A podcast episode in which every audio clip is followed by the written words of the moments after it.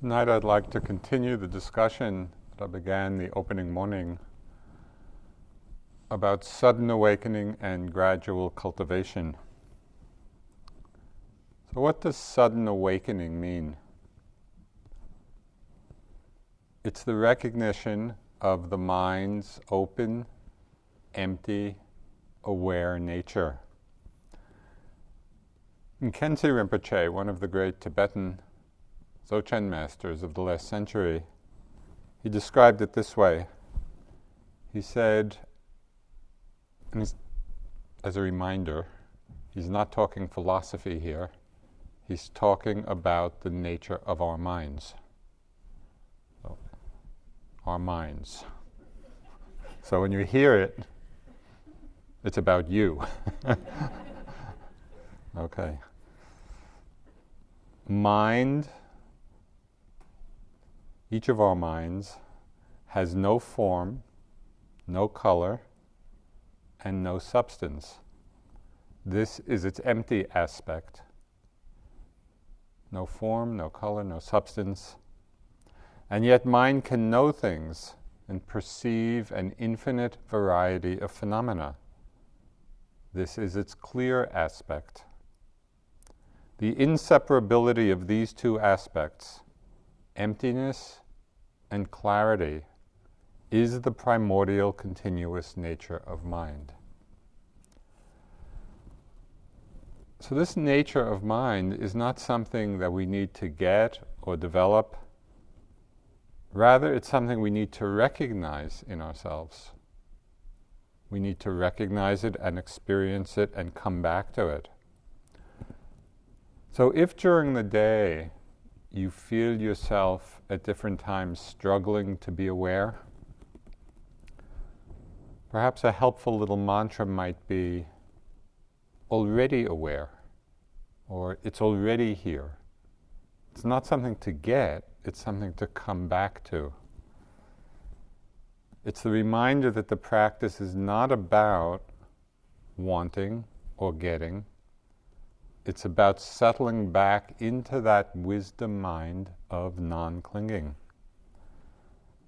Again, from Khyentse Rinpoche, he said, awareness basically means freedom from clinging. If there is clinging, it is not awareness. So, in any moment, when we remember, we can drop back into that wisdom mind of non grasping, non clinging. And it's helpful to remember that this is the bottom line of our practice. That all the methods we talk about and all the different skillful means and all the different tools that might be suggested, they're all for the purpose of experiencing the mind of non grasping. They're all in the service of this end. But then a question might arise if the nature of mind is awareness, if that is the very nature of mind, and in this respect, the awakened state is already here, then what does gradual cultivation mean? Why did that Zen Master Chinul say sudden awakening, gradual cultivation. Why didn't he just stop with sudden awakening? What is there to cultivate?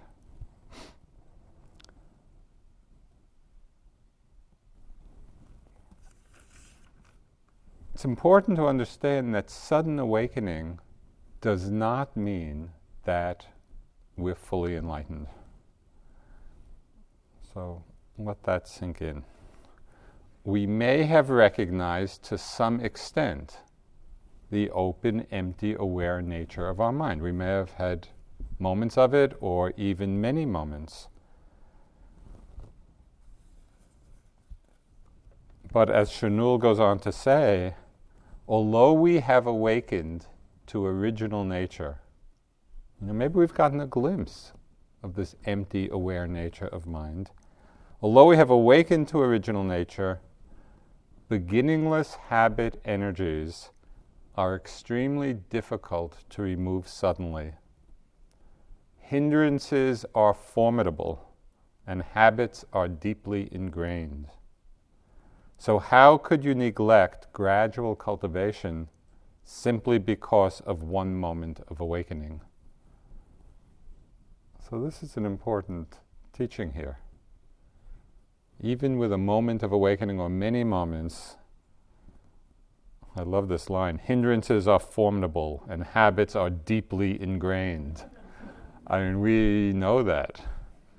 But then Chinul goes on. He says, But although you must cultivate further, you have already awakened suddenly to the fact that deluded thoughts are originally empty and the mind's nature is originally pure. So Chinul is reminding us here of something important. He said that although moments of awakening to the nature of mind, or many moments, are not complete, there's still much gradual cultivation to do. Still, those moments transform the way we do our practice. So they're significant.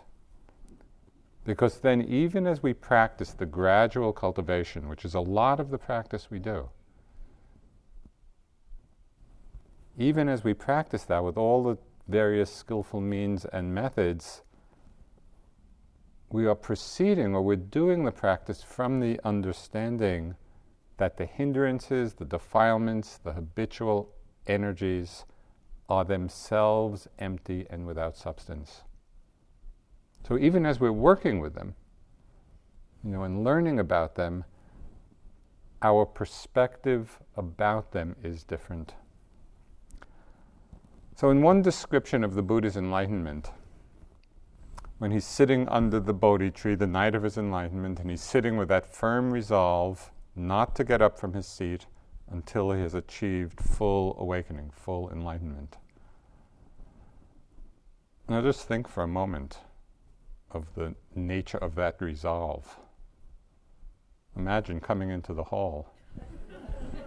I will not get up from my seat until I have achieved Buddhahood. So you can, fortunately, he got enlightened that very night, but maybe he knew. and according to this particular description, as the night progressed, different forms of Mara, you know, and Mara in the Buddhist tradition is the embodiment of ignorance, so the bo- embodiment of delusion.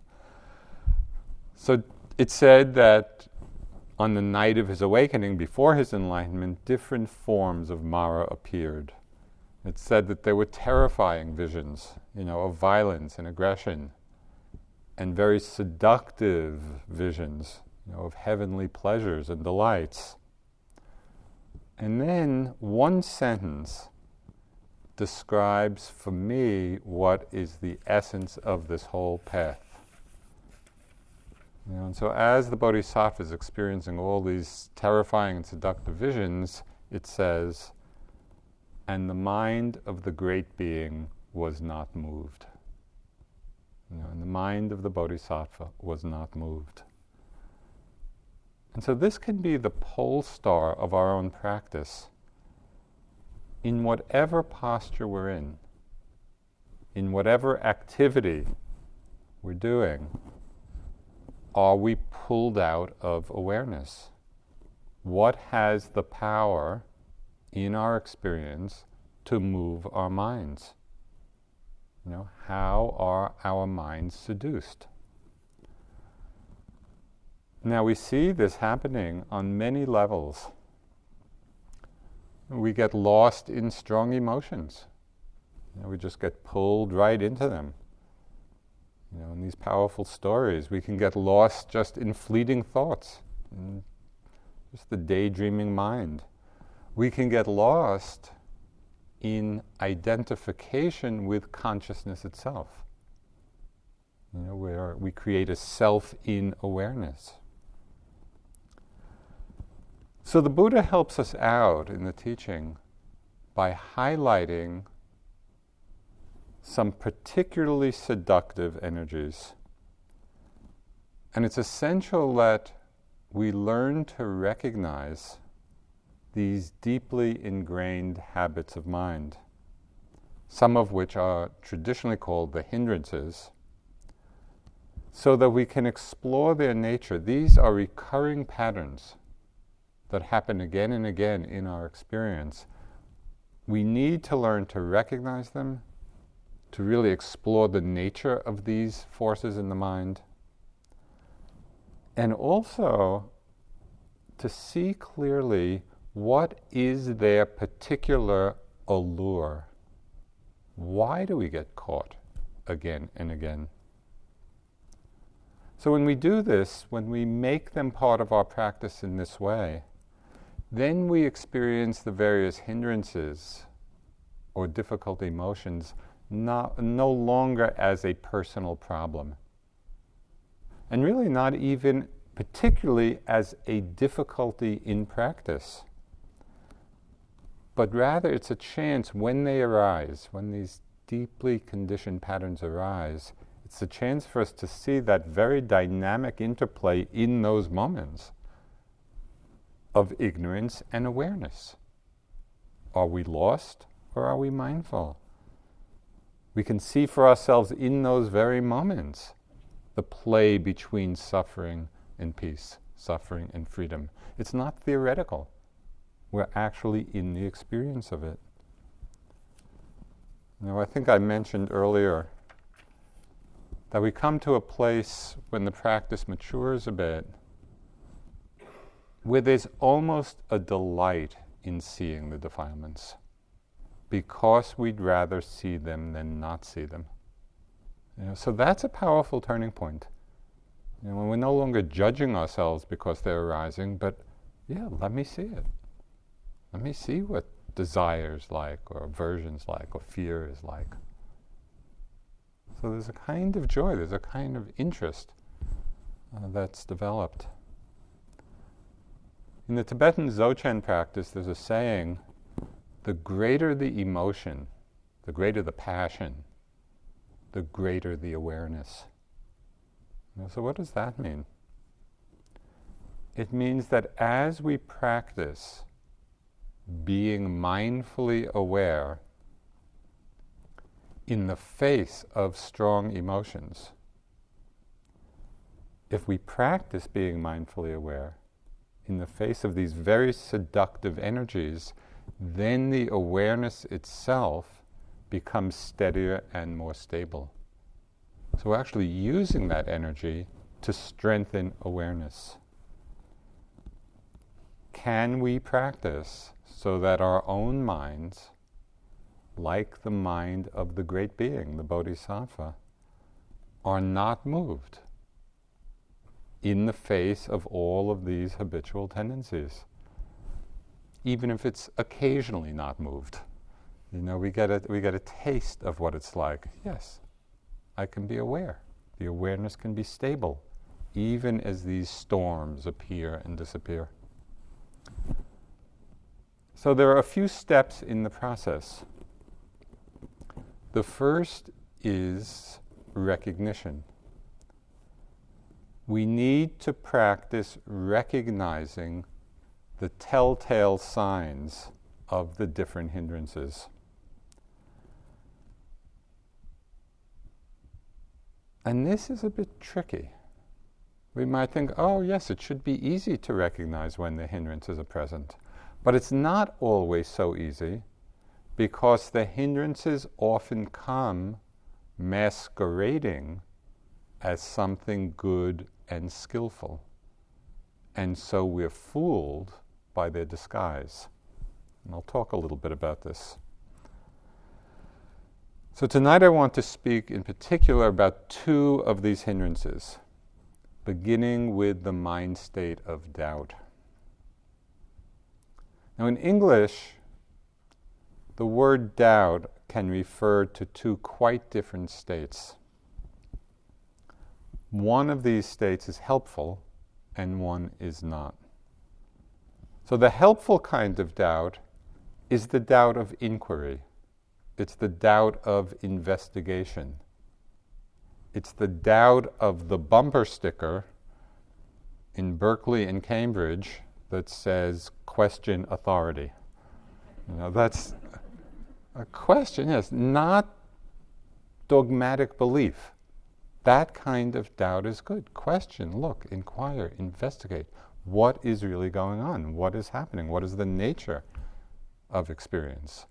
So, that kind of doubt is helpful. In, in some Zen traditions, it's called the, the great doubt. But the unskillful aspect of doubt we could call skeptical doubt. And this is the mind state of uncertainty. It's the mind state of indecision. It's like being at a crossroads and then not knowing which way to go. And the mind just goes back and forth between the alternatives and not going anywhere. You know, so you can just picture a person, you know, in that situation, stuck at the crossroads, and doubt preventing them from going in either direction.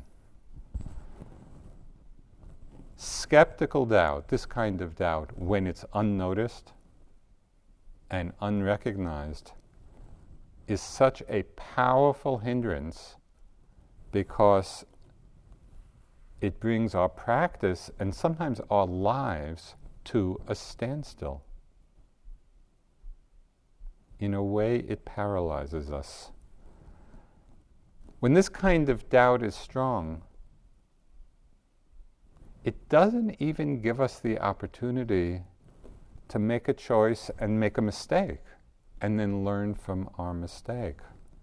It's like we're frozen in indecision, always checking ourselves, wondering, trying to decide. Some years ago, there was a wonderful novel called The Life of Pi by Yann Martel.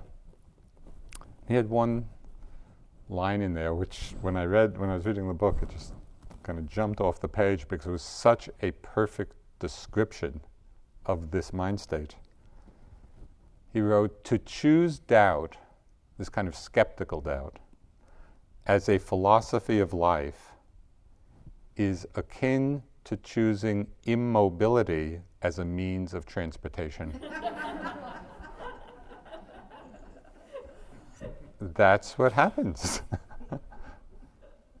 we don't go anyplace. So in meditation, doubt takes some quite particular forms. And if we pay attention, we can begin and learn to recognize these patterns, these forms, when they arise. You know, for all of us in our practice at different times, difficulties will arise. So this is normal. This is not only our practice, this is in life. There are times when things are difficult. But especially in practice, when these difficulties arise, sometimes they lead to doubting thoughts about the practice itself. And I'm sure at different times you've had these thoughts. What does sitting here watching my breath have to do with anything? Yeah. What does it have to do with all the suffering in the world? What good is it? You know, it's in, out, in, out, in, out. It's kind of useless. So that's one kind of doubting thought, a doubt about the practice. So we might start comparing practices you know, you're sitting, you're going through a dry spell. Maybe I should be doing Tibetan chanting, you know, or Sufi dancing. You know, they sound like more fun. So again, it's just the doubting mind. But even more powerful and more deeply ingrained than these doubts about the practice is the very powerful pattern that is in many people of self doubt. It's really doubting our ability to practice. You know, it's the thought, the endless thoughts Am I doing it right? I can't do it. It's too hard. It's not the right time. I have too much other stuff going on in my life. And so we have all these thoughts which just reinforce this self doubt about our ability to practice. When self doubt is a strong pattern in the mind, it's not only a hindrance in meditation, it's a very debilitating force in our lives. Because we're always checking ourselves, we're always holding back, back out of this self doubt. There's an interesting phrase in English. We say someone is plagued by doubt. It is a plague. It really is a plague of the mind, in that it weakens the mind. Instead of making the experiment, just engaging in whatever the activity is, in this case, meditation, instead of making it and fully engaging in the experience so that we can assess for ourselves whether it's beneficial or not, the mind simply gets lost in this endless speculation. And then doubt does become self fulfilling. Because staying lost in the doubting mind really is useless. It doesn't lead anyplace, it doesn't go anyplace it doesn't allow us the opportunity to investigate for ourselves. If you've ever been caught in the doubting mind, you know that this endless conjecture, whether it's about the practice, whether it's about one's ability, you know, just the pattern of self doubt, that you know that it's both exhausting and painful doubt, the, this doubting mind, the doubting tapes in the mind, it's likened to a thorn that just keeps jabbing the mind. So every time those thoughts come and we're not aware of them, we're lost in them, it's like our minds get jabbed. And so we feel irritable and we feel discouraged. Or we feel dissatisfied.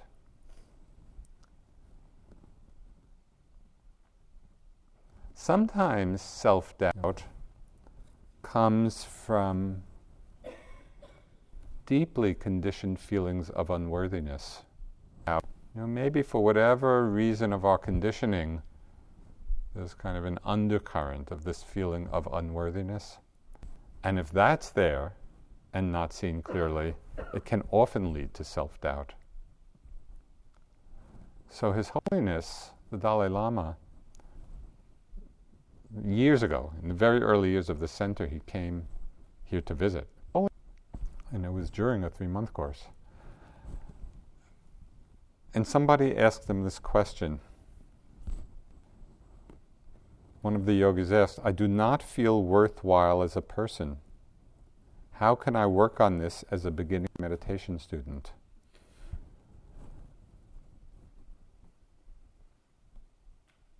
And at first, I don't think hmm. he really understood what unworthiness meant, because it's not a Tibetan thing.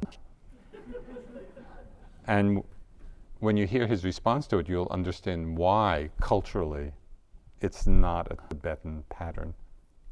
So he got very fierce in his answer. And, you know, usually he's so soft and loving. and. But it was one of the few times I saw him when he he gave a very strong answer to this person. I do not feel worthwhile as a person. How can I work on this? So His Holiness said, You should not be discouraged. Your feeling, I am of no value, is wrong. Absolutely wrong. You are deceiving yourself. So it wasn't, oh, yeah, I'm really sorry about your childhood. And I mean, the conditions, whatever the conditions were that the feeling is there, so that's what they were. But he's just cutting right through it. The feeling may be there, so it's not denying the presence of the feeling. It's whether we give validity to it or not. He's saying, You're wrong, you're absolutely wrong, this feeling, I have no value. And Why? Because if we really understand the nature of mind, that union of emptiness and clarity, oh, everybody has this awakened, aware state but me. You know, it's not that some people have it and some people don't. And so there's that recognition of the essential goodness, the essential purity, the essential uh, clarity of each one of our nature of mind. And so this feeling is just wrong. We deceive ourselves. So it's very helpful to really reflect on that. Again, that feeling of unworthiness or self doubt may arise out of habit. We can see it, we can be aware of it, but with some reflection, we can learn not to give it validity, to see that it's not essentially true. Okay, so the Buddha summed up all of this when he said of doubt and the other hindrances. When we attend to them carelessly, when we attend to the hindrances carelessly, they cause lack of vision, lack of knowledge, are detrimental to wisdom, tending to vexation, and leading away from awareness. So, given this, you know, lack of vision, lack of knowledge, detrimental to wisdom, tending to vexation, leading away from awareness, we might wonder why do we get caught up in them again and again? You know, what's the allure of doubt, given that that's the effect?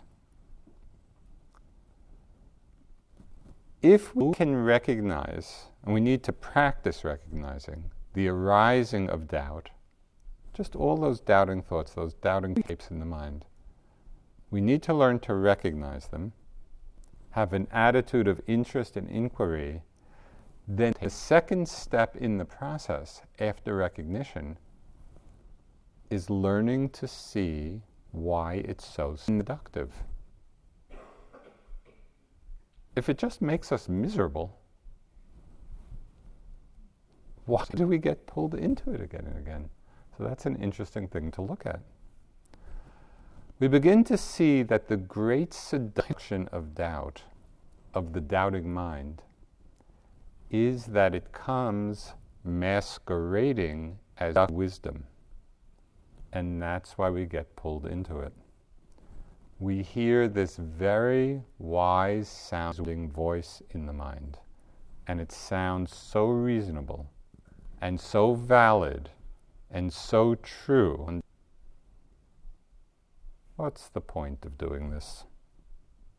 Maybe some other time.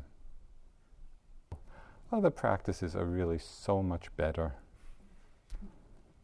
I'm just not able to do it now. You know, we hear all of these voices, and it's in that tone of voice that just sounds so right.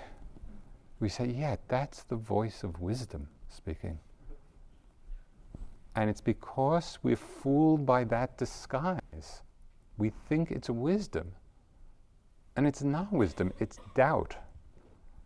So we want to unmask it. We want to see through the disguise.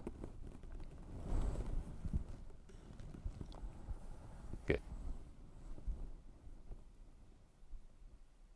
There's one other kind of doubt I just want to touch on very briefly, and it comes up more in life situations, perhaps, than on retreats. It's when we're in a situation and we're faced with different alternatives, we're really at a life juncture. Should I do this or that? Should I go this way or that way? And we really don't yet know what to do. We just don't know. And so the mind can go back and forth endlessly you know, thinking it out this way, thinking it out that way. For many people, the experience of not yet knowing is very uncomfortable. We don't like not knowing. Uh, and because we are not willing to just be in the not knowing, it drives the mind to try to figure it out through this endless loop of thoughts. But when there's not yet sufficient clarity of understanding about the situation, we can think about it forever and we're going to just stay in perplexity and confusion because we don't yet know. We're not yet clear about what to do. So, a very helpful mantra, and this really was a turning point in my own experience of doubt, perplexity, confusion in just that kind of situation where I was faced with two alternatives going in different directions. I didn't know what to do, tormenting myself for quite a while. And at a certain point, I realized it's okay not to know. We can become accepting of the not knowing and just rest in that space until things become clear. Not to try to force it through these endless speculative thoughts.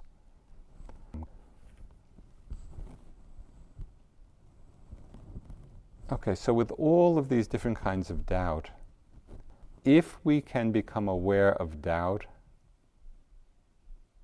doubt about the practice, self doubt,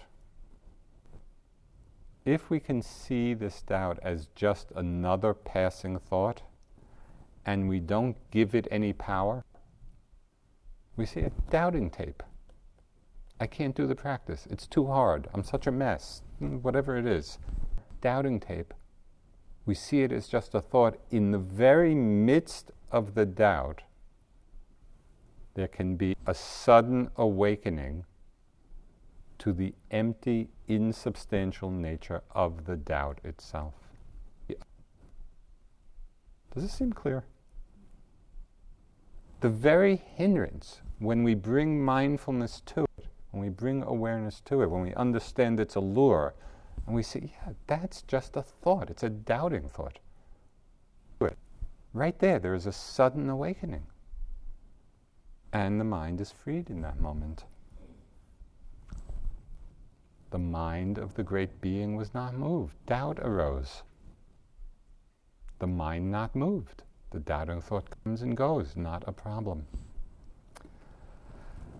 So, another mind state that powerfully conditions our lives, besides doubt, is the very familiar one of aversion. You know, and aversion takes many forms anger, hatred, annoyance, irritation, fear, grief, ill will, the judging mind. All these forms of aversion, they're all mind states which are conditioned reactions to experiences we find are unpleasant. This is our this is our habitual reaction. Something is unpleasant in one way or another, we'd like to get rid of it. So as with doubt, we can learn to recognize all of these forms of aversion when they arise and really investigate the very nature of these emotions. Because this is part of our lives. You know, we get annoyed, we get irritated, we get angry, we're judging. And to see, okay, what's the hold of aversion in our minds? Why do we get seduced by it? So, aversion arises in some pretty predictable ways very easy to see in relationship to physical pain. When unpleasant sensations arise in the body, there are very few people whose first reaction is, oh, good, a chance for me to explore this.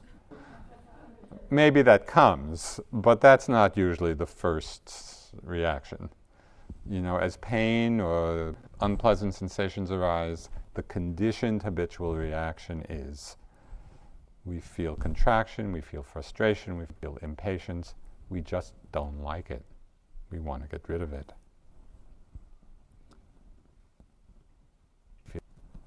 If you're sitting, you know, and you feel your energy system contracting, that's a pretty good signal that there's aversion in the mind to something that's going on.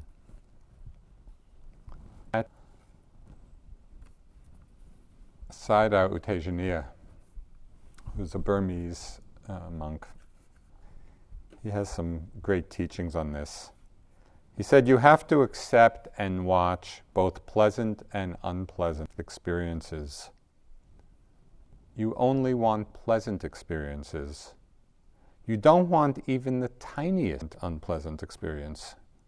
Is this fair? Is this the way of the Dhamma?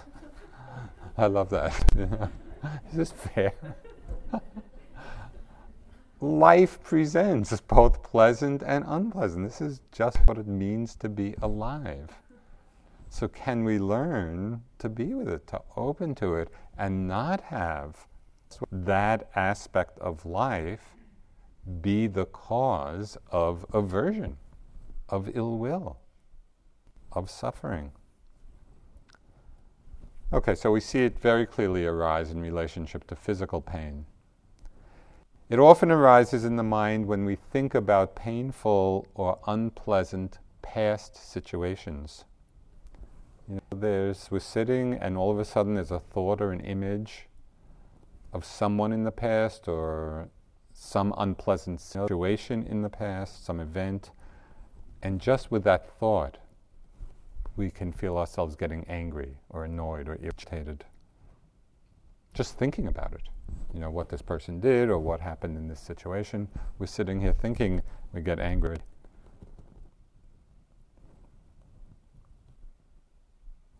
It would be really helpful in those moments when you recognize that's happening, just to look a little deeper. Because in that moment, really what we're getting angry at is a thought.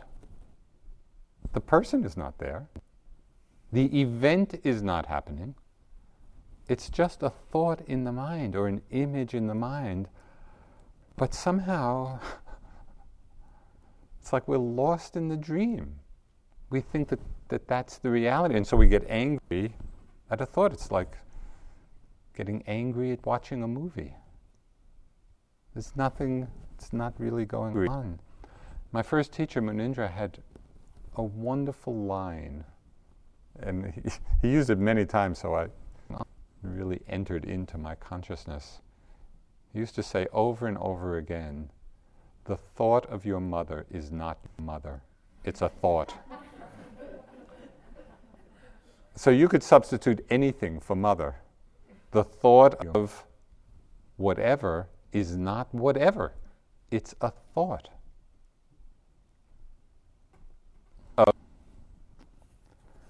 In one Zen teacher is teaching, it says, all is the brushwork of your own imagination. You know, we are just creating these worlds inside with our thoughts and images and then believing that something real is going on other than it being simply a thought and an image and we're just pulled right in. And if they happen to be unpleasant, so it conditions anger, annoyance, irritation, fear, whatever the emotion is.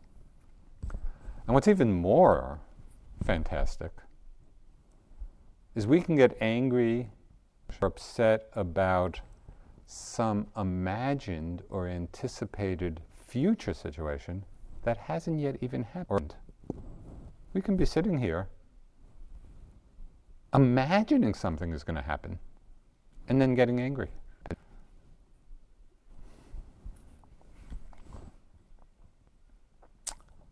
We can get impatient or frustrated with unpleasant situations on retreat. Now, conditions here are pretty good, and especially for those of you who have practiced in Asia, they're very good. but still, the mind will always find things, you know, uh, that are not pleasing. Or with difficult, you know, difficult situations arising in our practice, and then we project that dissatisfaction on other people. You know, when we're feeling discouraged, just in our own practice, we're feeling a bit grumpy, then the smallest thing another person does, you know, can provoke, you know, aversion or irritation. There's a phenomena called the Vipassana vendetta. you know, where there's one person here or more who just drives you crazy. You don't like the way they walk, you don't like the way they eat, you don't like the way they dress. It really has nothing, you don't, you probably don't even know the person. it's just the mind latching on, projecting one's own discouragement or difficulty or dissatisfaction, and it's projecting it on somebody else. So it's helpful to see that, kind of come back to see what's happening in our own minds. Aversion arises when we personalize difficult situations that are impersonal. This happens a lot in our lives. We're in, a, we're in an unpleasant situation that we personalize. But it really has nothing to do with us. Go to the airport. Get there two hours early. You know, plenty of time. Then you get to the gate, flight canceled. What kind of feelings come up? What kind of emotions? How could they do this to me? You know, I have to get to wherever I have to get to. And you can see lots of people getting very upset. Stuck in traffic, you know, whatever. It's not about us. But we personalize it, and that gives rise to more and more anger. Sometimes unnoticed emotions, unnoticed es- associated emotions, are underneath the anger and feeding it, giving rise to aversion. It's like these unnoticed emotions can be like an underground spring, and we don't even see it happening. So I'll give you one example. Uh, some years ago, I was teaching retreat it was called the Contemplative Law Retreat, and it was for law students and professors and a couple of judges, and so it's kind of a legal community. And in one of the discussion groups, one of the second or third year law students was talking about his experience, in, you know, in the, it's a very kind of uh, confrontative situation, you know, in arguing a case, you uh, very competitive and aggressive. And he said something very interesting in this group discussion. He said, I have to get angry so I won't feel the fear. And I thought, well, that's interesting. In the situation, quite understandably, especially as a student, you know, in that very uh, confrontative situation, he was feeling fear. But he had the assumption that to feel the fear would be weakening. And so rather than feel the fear, it rebounded into anger. You know, so he wouldn't feel the fear. And so we got into a whole discussion of how it's actually tremendously strengthening to learn how to open the fear, be accepting of the fear. You know, and then the mind stays stable, the mind of the great being not moved. The fear is there, it comes and goes, and one responds effectively. We don't need to have it project, you know, through anger. Okay, so given all these forms of aversion and how unpleasant they usually are, you know, when we're annoyed or angry or irritated or fearful, and it's not a pleasant state. You know, we know it doesn't make us happy. So then what is the seduction of these states? Why do we get pulled into them again and again? Very often with anger, the seduction of it is the very sweet feeling of being right. I should be angry or irritated or annoyed look at what's happening. Look at what that person is doing. You know, and so there's kind of that sweetness of being right. And the Buddha described it this way he said, anger with its poisoned source and honeyed tip.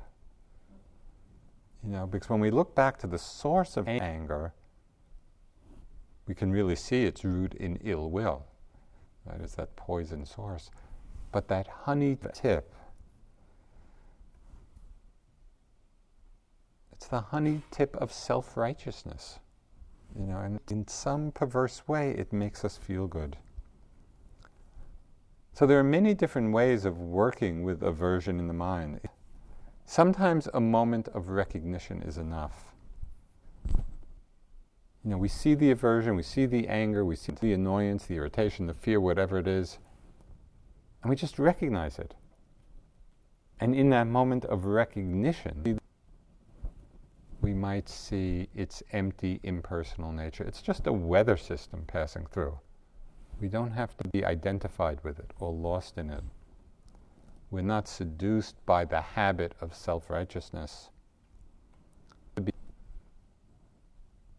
There's one Tibetan teaching that says if you don't cling, whatever arises is naturally freed.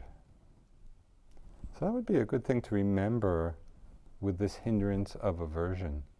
If we don't cling, if we don't cling to it, whatever arises is naturally freed, which means that it's all impermanent. It arises out of conditions and will pass away.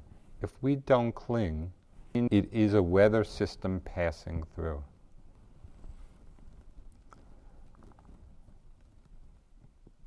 You know, in some Asian countries, there's a traditional trap to catch monkeys. And what they do is they hollow out a coconut, they attach it to a tree, and there's a hole in the bottom of the coconut, and they put a sweet in it, some food. And there's a hole in the bottom that's big enough for the monkey to slip its hand in when it's open, but not big enough for it to withdraw its hand when it's in a fist you know, when it's clutching the food. Some monkey comes along, smells the food, reaches in, grabs it, caught.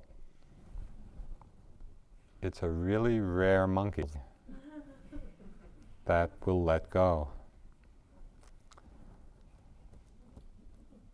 We may recognize that aversion or fear or anger is arising but often we can't open our fists. You know, we're holding on to it, we're caught with it, we cling to it. When all we have to do is open the fist of our grasping mind, slip out and be free.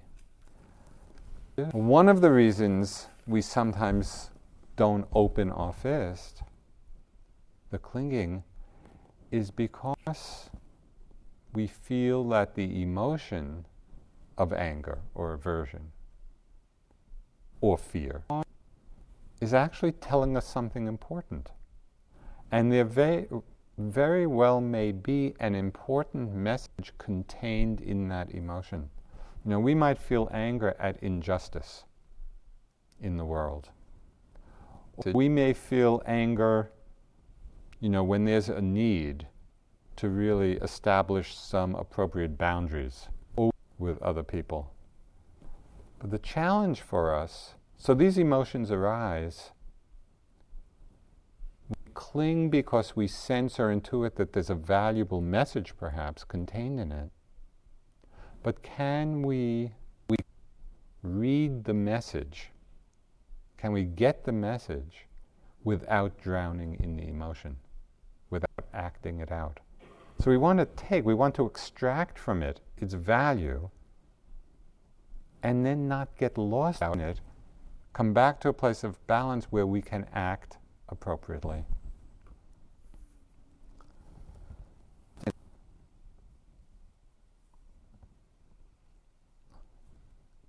With aversion, as with other states, and this is something that we'll be repeating throughout the retreat. It's very helpful to frequently ask the question what's the attitude in my mind about this? Because we may recognize the aversion, we may be mindful of it, but if we are holding that aversion, that anger, that ill will, with aversion towards it, we're just feeding it and locking it in. It doesn't work. So we need to check the attitude as these different hindrances arise, recognizing it, seeing their allure, how they fool us, and then checking the attitude. How am I relating to this? With mindfulness, with openness, or with resistance itself?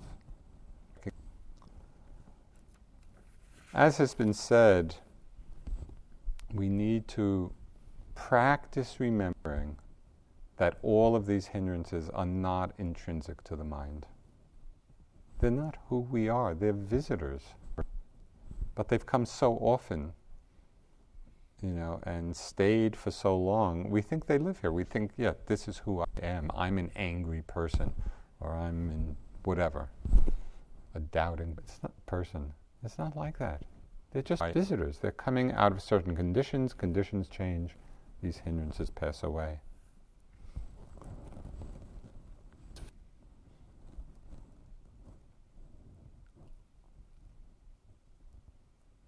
There's a story about the famous Tibetan yogi Milarepa, a great, great adept. He was practicing alone in a cave, and within the Tibetan kind of scheme of things, the way they describe it, he was sitting practicing meditation, and all these demons came. You know, the thing of demons is just these forces in the mind, you know, the hindering energies.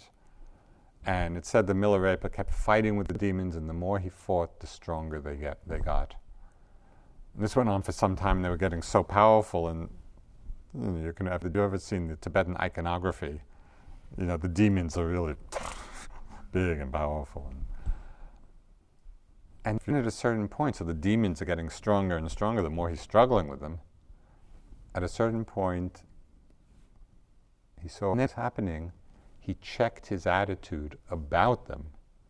And he saw the struggle, he saw the fight with them. Changed the attitude. He said he, he visualized his body as heavenly nectar and started feeding the demons. And as soon as he related to the demons with compassion, it said, weakened and disappeared. So, what does feeding the demons mean for us? And we, we generally don't kind of visualize them as these, you know, big beings. Whatever the particular hindrance or difficulty might be, it means checking the attitude and being open to them in a gentle way. Can we open? Can we see them? Can we feel them? Can we understand them? Bringing some compassion in the experience of them. When we're struggling, you're going through the day, and maybe there are times when you feel like you're struggling.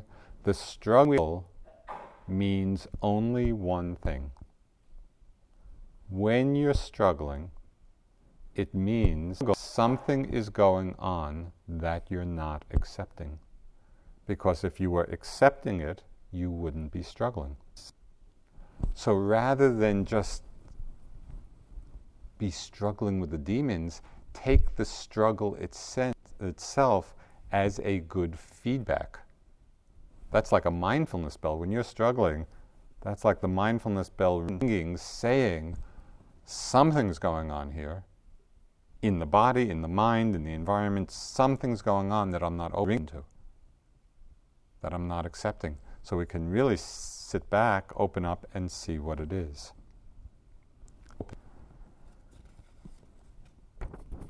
Okay, as one example of how this happens, and this is one of my very favorite poems. Some of you may have heard it in other retreats, but it is a wonderful example of going from struggle through non acceptance to ease of mind through acceptance. And it's a poem by Billy Collins called Another Reason I Don't Keep a Gun in the House. Okay, so this is the poem. The neighbor's dog will not stop barking. He is barking the same high rhythmic bark that he barks every time they leave the house. They must switch him on on the way out. the neighbor's dog will not stop barking. I close all the windows in the house and put on a Beethoven symphony full blast, but I can still hear him muffled under the music, barking, barking, barking. And now I can see him sitting in the orchestra, his head raised confidently as if Beethoven had included a part for barking dog. When the record finally ends, he is still barking, sitting there in the oboe section, barking, his eyes fixed on the conductor who is entreating him with his baton while the other musicians listen in respectful silence to the famous barking dog solo that endless coda that first established Beethoven as an innovative genius. and the whole practice is right there. When we're not mindful, when we're not aware, all of these different hindrances of doubt and self doubt and aversion and irritation and annoyance and fear and ill will, all of these states all of the barking dogs, when we're not mindful, when we're not aware, they obscure the natural wisdom of the mind, the natural clarity of the mind. And when we are aware of them, when we stop struggling to keep them out, but just include the barking dog in the orchestra, it's just part of experience, and we open to it all then we really begin to see how all of these states and all of these experiences are arising, they're appearing, they're changing, they're disappearing in the open, empty space of awareness. And in this way, the experience of the hindrances become a vital part of our awakening. So I'd just like to close with a teaching from the biography of one of the greatest of the Thai forest masters, one of the fathers of the Thai Taoist tradition, a monk called Ajahn Mun. And this is a biography of him by one of his disciples who was himself considered fully enlightened. said, Of all the many things that people value and care for in the world, the mind is the most precious. In fact, the mind is the foremost treasure in the whole world. So be sure to look after it well. To realize the mind's true nature is to realize Dhamma. Understanding the mind is the same as understanding Dhamma. Once the mind is known, then the Dhamma in its entirety is known. Arriving at the truth about one's mind is the attainment of Nibbana. Clearly, the mind is a priceless possession that should never be overlooked. So that's our work here together. Let's sit for a couple of moments.